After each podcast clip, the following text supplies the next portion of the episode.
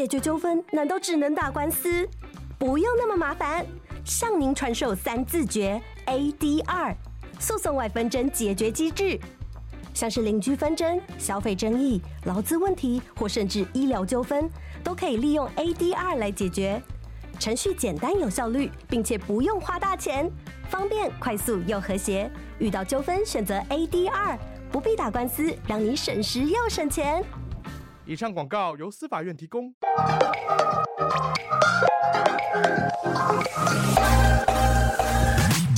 想了解经营电商的美感吗？让各界电商领域专家把最精华的实战经验说给你听。电商原来是这样，陪你一起创造巨额营收。大家好，我是林科威，我是一方。大家喜欢吃虾吗？今天我们邀请到的来宾是，他是泰国虾的专家，经营段泰国虾专卖店，那专门贩售泰国虾到各大餐饮，然后卖出了超过三百六十四座的一零一高度的泰国虾，而且听说他们的泰国虾都是亲手有摸过，然后只要吃过他们家的虾子，对虾子的品质一定是赞不绝口。就让我们欢迎虾虾公主，我们欢迎她。Hello，大家好，我是虾虾虾公主。为什么是三个虾？虾虾虾，就跟范范范玮琪一样，绰号是虾虾，然后虾公主这样，反正很多可以可以很多虾就对了，对，没问题。Okay, 那我要请虾虾虾虾虾公主来介绍一下自己的背景，多一个虾，对，我多一点。好，呃，我先介绍一下段泰国虾好了。段泰国虾是高雄在地经营二十年的泰国虾专卖店。那我是二代嘛，所以呃，在出来协助就是家里的。生意做曝光的时候，我就想说，哎、欸，我我不能只用小编这个称号，我觉得实在是有点太无聊了。嗯、我不喜欢做无聊的事情，所以我就想说，哎、欸，我高中同学就是有给我一个虾公主的称号，然后我就想说，好，那我就是要呃用虾公主来跟大家做互动，这样。那我们主要呢，就是除了刚刚有讲到，我们把虾子服务给各大餐饮。集团嗯，没有那么多集团，哦、一些集团 集团之外呢，那我们也有做网络电商跟零售的部分，所以在呃网络上面打段泰国虾，其实都可以搜寻得到我们。那小公主，你是在毕业之后就立刻的接手家业吗？还是就是呃中间有经历什么样的历程，或是有什么挣扎，或是讨论吗？我其实大学是念心理系的，哇，好特别哦。对，所以跟什么气管啊、行销啊一点关系都没有。但是大家思考一下，就是心理系毕业到底要做什么？呃，心理心理师、智商师。哦，大家很有 sense，可以把这个名称完整的讲出来。对对对对，因为很多人都会说心理师，但是在台湾心理师其实没有那么容易，就是一定要本科系毕业。然后再加两年研究所，一定哦，然后再实习一年，你才有资格考国考。嗯。所以，如果你对这个专业没有真的特别想要深入研究，跟想要把它变成一个就业的路，其实是很困难的。嗯，对。那我大学毕业的时候，我其实就很茫然，这当然是我一条我的的选择。那有一另外一条选择就是回家，然后再有一条就是哎。我可能就是去外面上班，然后我实在是不知道怎么选，然后我就去顶好名店城算塔罗牌，哦，好酷哦！所以你就特别去学塔罗？我没有，我没有学，我就找了一个塔罗老师，然后我就问他，我就说这三条路我要哦，你要选哪一条？我以为你去当塔罗老师，没有没有。然后老师就说三条都不是，然后我想说呃，哎，对啊，怎么办？没有，然后我就回来冷静一下，嗯。然后我就再思考一下，然后那个时候，呃，那时候二零一三年嘛，很流行打工度假，working holiday，很多人前仆后继要去澳洲，然后我就是觉得好像有点远，我有点害怕，所以我就去了绿岛。所以我大学毕业后的第一个礼拜，我就去了绿岛，然后我就住了三个月，我就去绿岛打工换宿这样。所以我不是一刚开始毕业的时候就回家，其实兜兜转转大概两年之后我才回家的。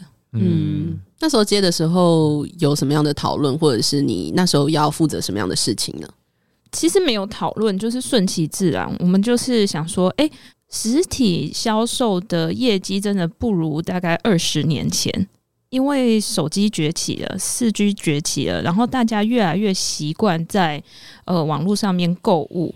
那你也不一定要到实体店头买嘛。那时候是二零一五年，所以我们就想说，好，那我们就做粉丝专业。就是那时候想说要做电商，就第一个会想到要做粉丝专业。但是我其实有点害怕，因为我觉得粉丝专业不容易经营，很容易流于就是你的亲朋好友暗赞互动、嗯、留言分享就这样而已。但是我们现在粉丝专业呃粉丝人数大概快四万人，嗯，对，所以我们那个时候就是想说，好，没关系，就先做再说。然后做了之后就发现，哎、欸，好像做的还不错，做的好像还不错，那就一直到现在快要呃八年了，对，今年满八年、嗯、这样。了解。哎、欸，我想问一下莎莎公主，就是二代的接手有遇到哪些困难吗？我觉得我算是比较幸运的二代，也有可能是我本人比较正向积极，就是大家会遇到的问题不外乎两个，第一个你要怎么跟一代沟通，对对，第二个就是。你要怎么跟老陈沟通？嗯，就是那些叔叔阿姨，全部都是看着你长大的，然后你今天好像空降部队一样，嗯、然后回来好像出几个锤啊那，对，那这个其实是比较常会碰见的困难。我记得有一次，不是有一次，我们刚开始在出货的时候，嗯，我想说那天货量没有很多，我就跟我妈说。啊，没关系啊，今天也没有很多，那不然就明天再出好了。然后我妈就是脸色一变，就说我不喜欢这样。嗯，然后我就想说，嗯、可是我们大学订那些少女服饰网拍的时候，他们都说要等二十八到三十五天呐、啊，也太久。那是预购，那是预购。五分谱的货都是要等这么久，然后他们才会上架到那个网雅虎拍卖这样。对。然后我就想说，呃，这样好像比较有价值感，这样。我就这种概念跟我妈讲，嗯、然后我妈就是说不行。然后我就想，哦，好，不行。那我觉得我也是蛮听话的。他说不行，我就马上去做，对，去做，然后就消灭了这个纷争。这样。然后像刚刚老陈沟通，我一刚开始回家的时候，其实我什么事情都不懂。还没有回家之前，我是连虾子都不敢抓的。嗯，能想象吗？一个卖虾的人，其实连虾子都不敢抓。所以我就真的 totally 是一个空降部队到我家，然后。但是我觉得我蛮巴结，就是从很基本开始做，就真的开始从学抓虾开始，然后剥虾仁什么，全部都自己自己下去做做看，也没有做做看啊，我们就做了一段时间，因为刚开始没有人嘛，就是我做电商这个区块只有我一个人，但是公司还是开了另外一个部门，所以整个公司的 loading 还是有提升跟变重，以前过去。呃，我们店头的销售啊，没有客人就是坐在那边发呆，跟邻居聊天什么之类的。嗯，但是现在不是哦，没有人的时候，我们要准备电商的货哦，嗯、我们要备货，然后折包装啊，要放放那个呃囤货啊什么之类的，就很多杂事这样。所以那时候我们家的那个阿姨就会去回去回家的时候，就会跟她的。那个邻里的那个邻居抱怨，就说：“哎、欸，我们讨给你们怎么干好，就出一张嘴啊，然后是怎么怎么样，怎么样，怎么样，嗯，就觉得哎、欸，我好像要做很多其他额外分外的工作，这样。所以其实如何去取得他们的信任，让他们跟你一起前行，我觉得是比较不容易的。”那你后来是怎么样去说服他们，或是他们是因为有看到成果才呃相信你吗？还是怎么样呢？对啊，我我认为是成果，嗯，就是做这些事情开始有成效，大家开始呃业绩变好，所以大家都有调薪嘛，嗯、对，赚钱了，对，赚钱了，哦、好了好了，那就多帮忙包一下，对，也不是帮忙，就是他的工作。就，就会变成是工作内的事情，嗯、对。嗯，哎、欸，那我想问一下，就是因为现在看到电商平台上面有贩售很多的虾款嘛，那我想问一下，哪一种虾款卖的最好？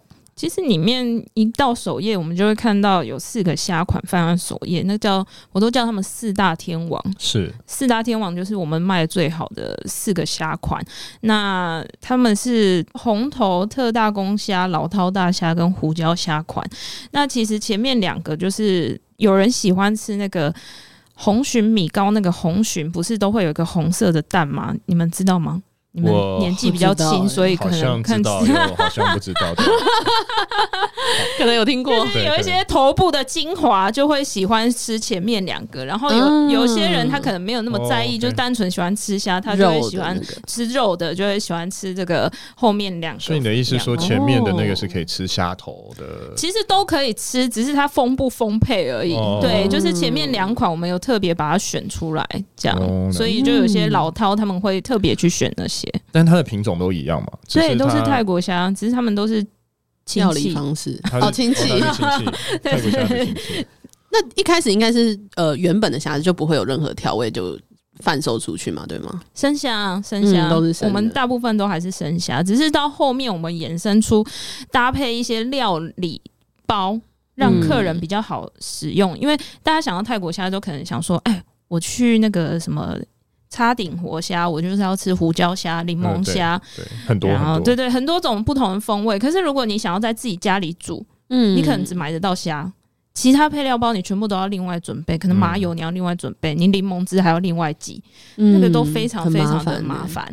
所以我们希望可以把大家服务的更全面，就把配料包一起搭进来。所以我们有一个专区叫呃懒人料理组，嗯，就是大家可以一站购足这样。对，所以这个电商平台是呃你们后来创立的吗？就是你怎么样去经营这个电商平台？有什么样的理念，或者是你们有什么样的延伸服务吗？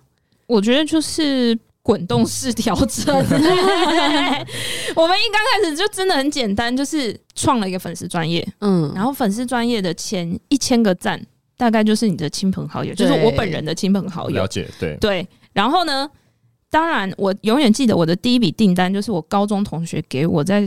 二零一五年的十月九号，嗯、就旁顶位哇，记得太清楚，哦、太清楚了，因为帮我开市啊，真的真的真的帮我开市。然后，但你的朋友不可能 always 对，对永远永远每天在吃虾吃到吐吗？不可能，不可能。所以我们就要踏出去嘛。怎么踏呢？我就去脸书社团搜寻钓虾社团。嗯，对，然后就有很多那个外双溪钓虾社团，然后中立钓虾社团，然后什么什么头城钓虾社团哈，然后有一群人喜欢钓虾，他们不喜欢吃虾；有一群人喜欢吃虾，但钓不到虾。嗯、那边就是一个市场嘛，有供有需啊。然后我就发现，哎、欸，我好像可以在那个夹缝中求生存，所以我那个时候就是用一个我不会亏钱，然后入门门槛很低的价格。进去，然后就说：“哎、欸，我这边有虾，那有没有人想要买？”然后我就做一个 Google 表单，嗯，收单，对，收单。然后他又填表单，我就出货；填表单，我就出货。这样，所以一刚开始就这样起，从表单开始。对，然后后来你不可能一直做不赚钱的生意嘛，嗯、对，嗯、所以我就开始调整我的价格，然后我就被骂。感觉就会很美送这样子。对对对，他就说你卖的什么价格？你这个还冷冻的，因为钓虾社团都是活的嘛，他、嗯、就现钓，然后帮帮你烤，帮你送，还加五十块而已，就这样很铜板价。但我不可能，我没有办法做这件事，所以我就开始被骂。被骂之后，我就发现，哎、欸，这好像不是我的客户群了，所以 所以我就开始在转。嗯、那时候我觉得碰到一个很棒的契机，就是脸书广告。嗯。一五年的时候还是广告的红利期。对那我们又是第一个做泰国虾电商的所以我们就开始下广告。可是那时候忙下因为那时候一百块可以下其实现在一百块也可以下但你根本不下不到什么。找不到找不到就就没有没有人会看得到。对对对对对对对对但是那时候就有捡到所以算还还蛮顺利的。哎嗯。那个夏夏公主我想问一下为什么很厉害的钓虾的人他不吃虾？这个你知道吗？他们钓太多也吃腻了啊！真的吗？我以为一直以为他们就钓进去，因为我看就是，嗯，然后然后就不吃虾。哎、欸，这是钓起来再放回去是不是？对，真的哎、欸，真的，或是他会送给别人，他会送给、哦、送给送给一些看起来很弱的，不能这样讲，我不会钓的人，不会钓的人，对 对啊。可是你你知道，真的会钓虾的人，他可能一一个晚上他可以钓个。八九十斤诶、欸，八斤九斤十斤，非常非常多诶、欸。他、嗯、自己要吃一个人，我看过很厉害五斤，算是非常非常厉害。吃下去吃五斤是很厉害的，嗯，所以他也吃不完了，吃到后天都吃不完，所以可能就是渐渐的也不想吃。可是他他卖出去，他就会变现补贴他坐在那边的时数啊，因为他一个小时可能三百三百五，嗯，对，嗯嗯，了解。好，那我想问一下，电商平台除了卖虾，还有卖其他的产品吗？有，我们刚刚除了就是虾跟配料包之外，我们开始在这三四年陆陆续续的加了其他的海鲜，包含牡蛎呀、干贝呀、香肠、花枝丸，都是一些我爱吃的东西。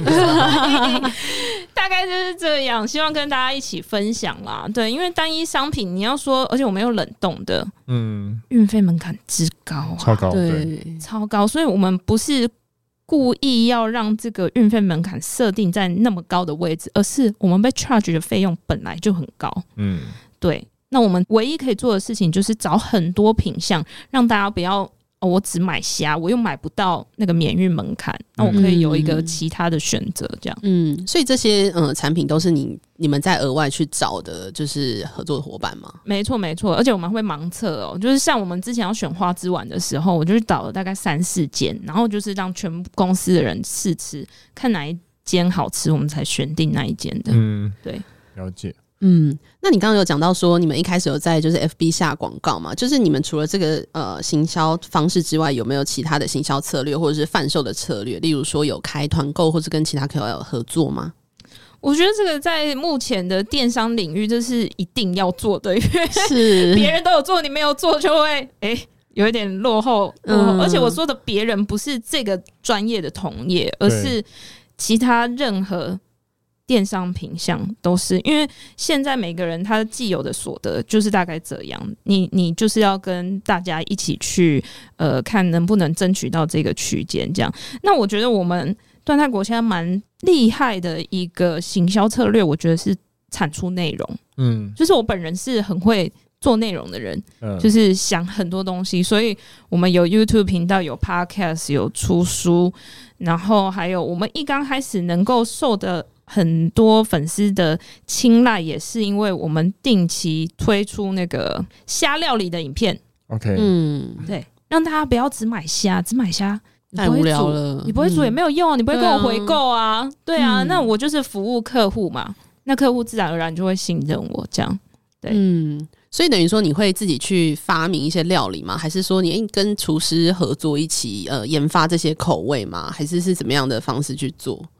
呃。我有一个做法，就是把活虾餐厅的菜单调出来。哦，在网络上可以找、啊、Google 啊，你就是活虾料、嗯、活虾餐厅，然后菜单这样，然后跳出来很多。对啊，按、啊、那上面写的名目就是大家喜欢而且常见的，对对对，口味对。那你就先把那一做一轮，大概就会有十到二十道了。对啊，好多、哦。对啊，对，如果周更的话，我可以做快半年呢、欸。好的，对啊，很厉害，对。那你现在有在做了吗？哎、欸，做了，我们现在已经做了六十几道，六十几哦，六十六十几道，六十几道。OK，然后就是慢慢看哪一个大家受欢迎，然后就是研发出料理包这样子嘛？对，胡椒虾这是真的是泰国虾经典中的经典，对对？对啊，不可能不点的，嗯、对。嗯，哎、欸，那我想问一下虾虾公主，就是你们在电商和实体店面的销售占比大概是多少？大概是一比一耶。哦，已经到一比一了。其实我觉得一比一算少哎、欸，因为大家要想哦、实体 这我要加油，就是实体店面它的客户范畴就是方圆五公里的居民嘛，是或过路客。但是电商的范畴其实整个台湾，所以我觉得一比一我还是输我妈很大一截。对啊，那如果是以电商来说，哪个地区是销售主力？我跟大家说。新北市板桥区，为什么？哎，怎么？超明确！我有做这个，我有做我们客户分析啊。嗯，新北市板桥区，我觉得应该是人口基数很高，所以他们订单比率非常非常的高。嗯，对。然后，如果以客单价来说，花莲市，花莲市的客单是我们所有客户群里面最狂买这样子。呃，稀缺啦，虾子到那边，因为虾子都。那个屏东养殖送到花莲，其实斜对角其实不容易，嗯，所以他们能买到的虾子大部分也还是冷冻的，对，所以花莲的客户群对我们来说也是蛮重要。Hello，花莲朋友，你们好，欢迎花莲朋友到那个段泰国虾购买虾子，是是是。哎、欸，那虾子是生鲜嘛？就是你刚刚讲到说，你们会用冷冻的方式去呃保存跟运送。那在冷链这一块的做法，你们是怎么做的？怎么做是什么意思？就呃，就例如说，你们为什么会选择呃用冷冻的方式去运送？然后以及你们在运送的过程当中有怎么样的保存，或者是怎么样呃让客户能够吃到最好的风味？这样。我觉得是这样，如果能够常温，我也想要做常温。对，当然，对，他就是没办法常温。对，我所以我们也是不得不的一个选择，只能做冷冻。那、嗯、其实我想要跟大家讲一个故事。有一年的过年，就是我刚开始做的，嗯，头一年还两年的过年。然后我们那个时候用的那个物流厂商不是黑猫，是另外一间。然后呢，我我们就发现，因为过年货量太大了。他们就没有把冷冻的商品放在冷冻的温层，居然对，大失温，而且是因为过年期间我们就不会出货了嘛，因为就是休假嘛，所以一定是过年前两周就是货量高峰期嘛。对，然后我们就陆续收到客户的回馈，就是。诶、欸，没有办法收如期收到虾，就是宅配先生打给他，他这一次没有收到，宅配不愿意再去第二次。只要他当天没收到，隔天再收到，一定都是坏掉。嗯，对，冷冻变常温的了。嗯，然后我们就要开始跟客人道歉。哎，对，愿不愿意再给我们一次机会，我们再重新送寄一次给你？对对对，再重新寄给你，我们也。那个跟宅配的部分就是我们自己处理，那我们跟客户端就是在补偿这样。嗯，好，越靠近过年越多这种事情发生，然后呢，我就跟大家说我们不出货了，没有办法啊，嗯，因为再做下去，我们不只是赔钱而已，我们赔的是商誉的信任。他们好不容易第一次给我们这个机会，愿意在过年的时候买我们的虾，结果没有办法收到正常的货。过年吃不到就很很生气了。我觉得与其这样，那我直接跟你说，我们过年后再出啊。如果你想要取消订单，当然是没有问题的。当然，当然，对。所以，嗯、所以其实我们希望这种事情发生的几率越来越小。所以我们后来就换了物流公司，是第一个。然后第二个就是我们用保丽龙，没办法，嗯，对，因为它还是最保冷的配送方式，方对啊。嗯，诶、欸，那我想问一下，就是生鲜食品最常诟病的就是运费门槛太高，要怎么样去克服运费的人动运费的门槛，或是跟成本和获利的问题去产生平衡？我觉得我们一直都在克服这这件事、欸，哎、嗯，嗯，因为黑猫其实现在就真的是大家公认最稳定是的物流，嗯，所以老实说，话语权就是在他们那边。对，我在降，我也不可能降到破盘。嗯，即便是 Momo 也不可能是破盘，嗯，所以就变成是说，我们就已经知道冷冻运费成本就在这边。我最近在想的一个方法，就是我能不能在台湾的各县市找我有的通路，有点像雅尼克。雅尼克是不是在他们在台北的捷运站很多都有那个自助取货的那个点？它就是大量运送去摊提每一个 item 的运费成本。那客人再去拿，对客人来说会比较亲民，对他品牌来说会比较有利润。嗯，所以我思考的方式会是这个面向，这样就变成是说，这个运费就不会是我一个消费者在承担，是我们大家一起来承担这个运费，这样。嗯，那目前有在进行这一块的合作洽谈吗？有，最近有陆续谈了花莲板桥。哦 最重要的，花莲跟板桥，我觉得很幸运，很幸运，就是最近刚好这些机会，花莲跟板桥的那个通路，呃，有接洽上，然后就有在谈这件事，这样。了解。那你想问虾虾公主怎么面对，就是呃泰国下的竞争这件事情，就是会不会有很多恶性竞争，或是有什么样的竞争者可以跟我们分享？你们怎么跟他就是做出差异的？我觉得不管在哪个产业，其实一定都会有竞争，但是我始终相信一件事，就是。做出大饼跟吃下大饼是两回事。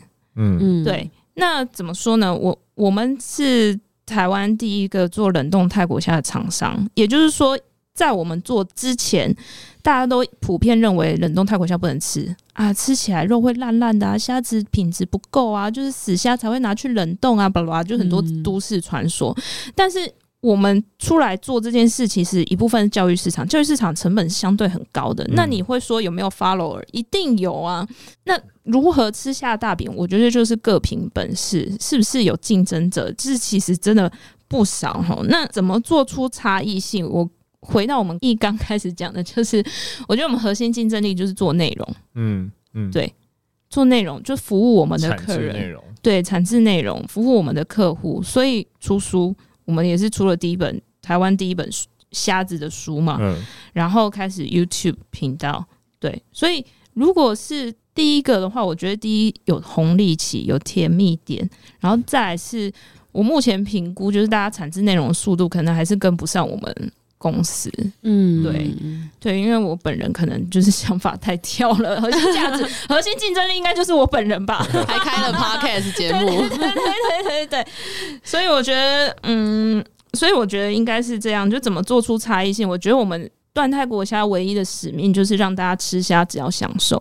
嗯，围绕在这件事，已经不会是只有虾本身而已，甚至我希望它可以延伸到餐桌美学、厨房美学，甚至到生活美学。嗯，这个都是我们可以服务客户的地方。那如果我们期待做到这件事的话，我觉得就可能不太需要去在意那些竞争对手有什么价格战什么什么的，嗯、那个我我不认为是一个很长久的之之计啊。对，嗯。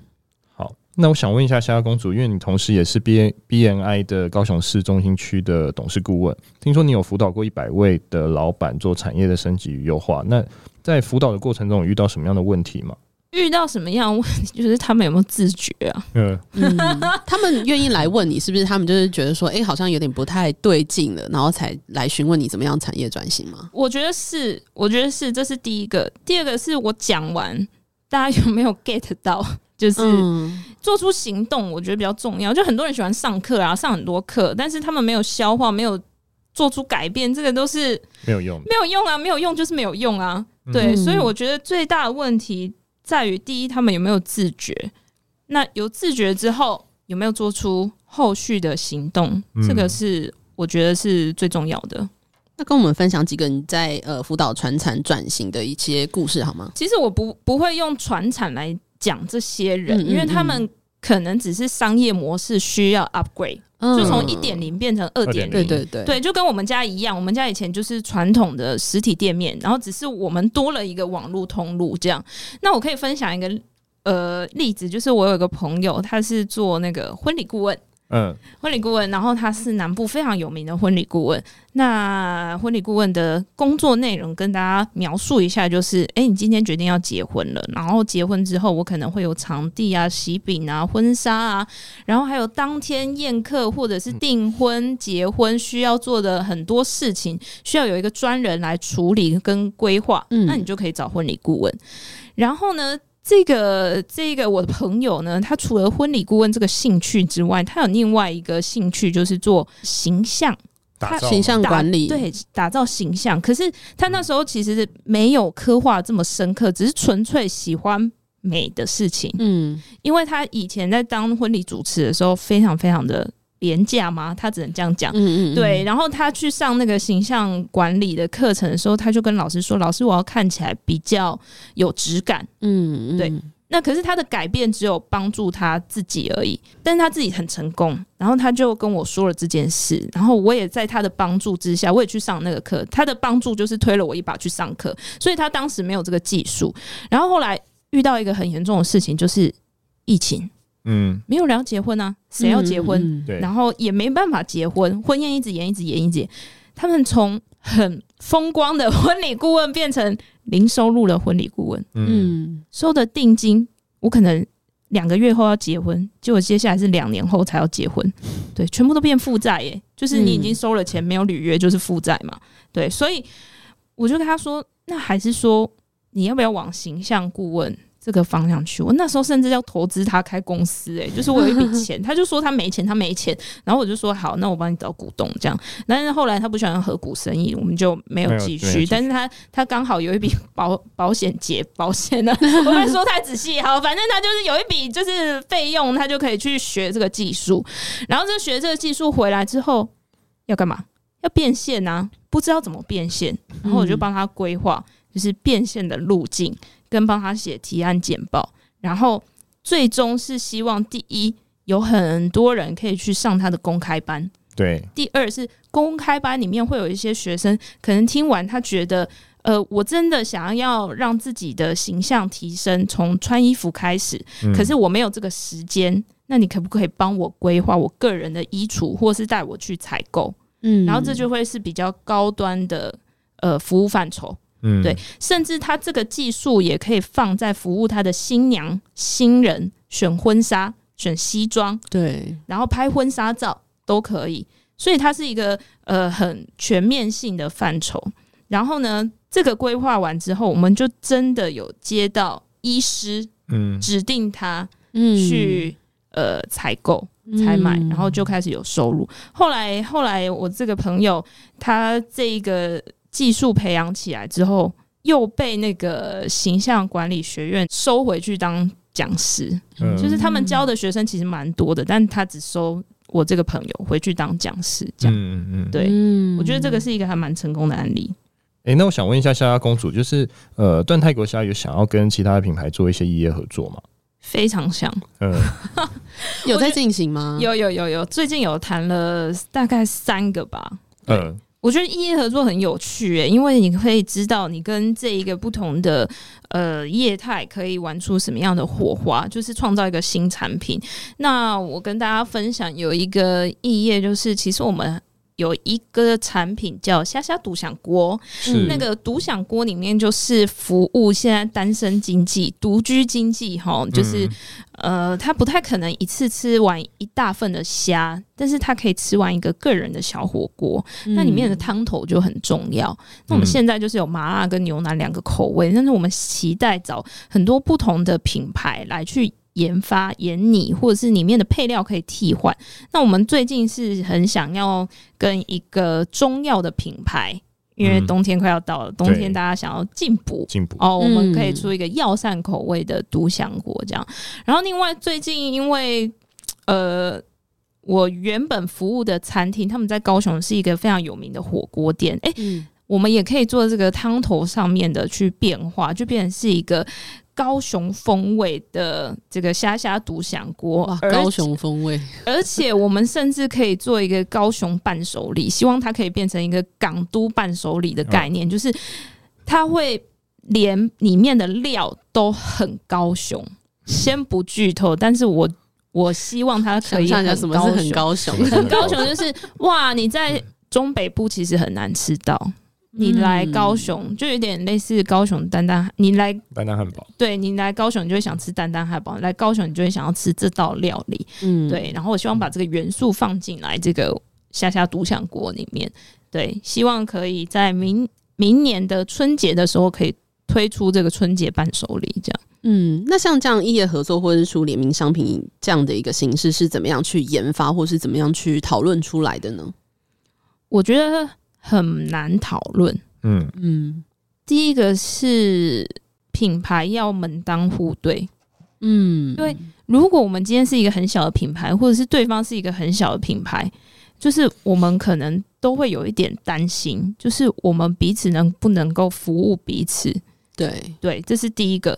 第二个是呃，品牌的创办人有没有合作的意愿？对。对，我觉得这个很重要，因为如果没有合作意愿，就会变成是很多事情就会有一些担忧，担忧我被占便宜，担忧你被占便宜，嗯，对，所以我觉得一刚开始讨论的共识是非常重要的。至于执行面，可以花钱解决事情，我都认为是小比较简单的，对，嗯、没错，对。好那最后想问一下，就是夏夏公主未来的计划大概有哪一些？